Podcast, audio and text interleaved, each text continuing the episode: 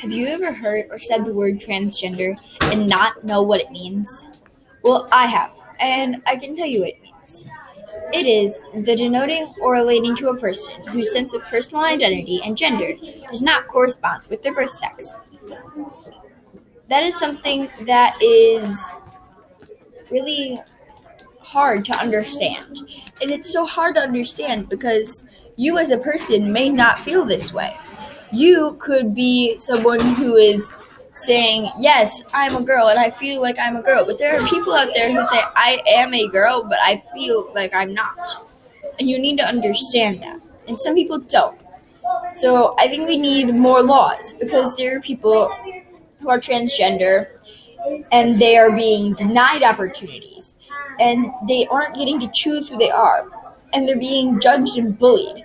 And at school, it's just as bad.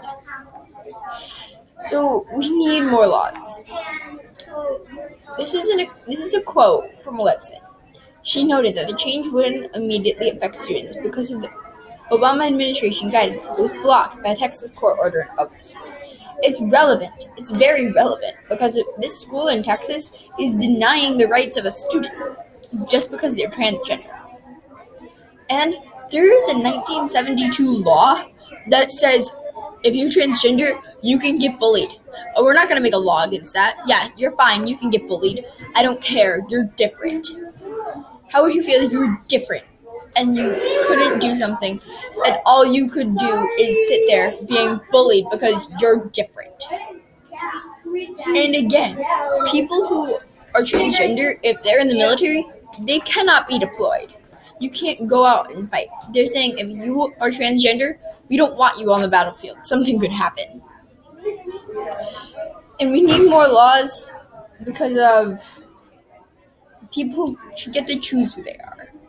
You can't be like, oh, you, you are now going to be another person because I want you to be. You should get to say, no, I am who I am and I should get to pick. You can't just do that to someone. A biological girl who identifies as a boy, is denied the opportunity to use the boys' restroom. So he can't use the restroom that he identifies with. That's like saying, Paige, you're a girl. Go use the guy's bathroom. It's just so wrong that it should be. I don't understand why people would want to do this to someone. Who would want to be told, "Hey, go do go do something because you're different"? Don't do this because you're the same. You go do something because you're different. And people are being judged and bullied. There is a guy named Kenzo Morris, and he was mocked when he went to change the gender on his driver's license because he became transgender. And Shauna Eisenberg calls losing her job because teaching teaching music because she's transgender. And Jerry Cannon says she's been harassed in restaurants just for the way she looks. And people say that if you're transgender, you aren't human. You're a lower class because you're not pure. You are different. You aren't like me, so you're worse. And also, people are saying that if there's there's only male and female, if you're anything else, you're defying the laws of humanity, and people are killing themselves because they're transgender. And people are saying that people, when they use the wrong name or pronoun, it can make them feel invisible or like they're not there because you say she instead of he.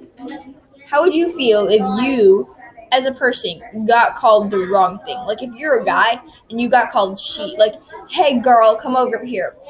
Or yeah, she her hair is different she's mean. It wouldn't be right. And that's what they're doing. And that there are people who lie because they're afraid. They're afraid that they're going to make people miserable. If you're transgender, you're afraid you're going to make someone miserable and that you're going to ruin them. How would that feel?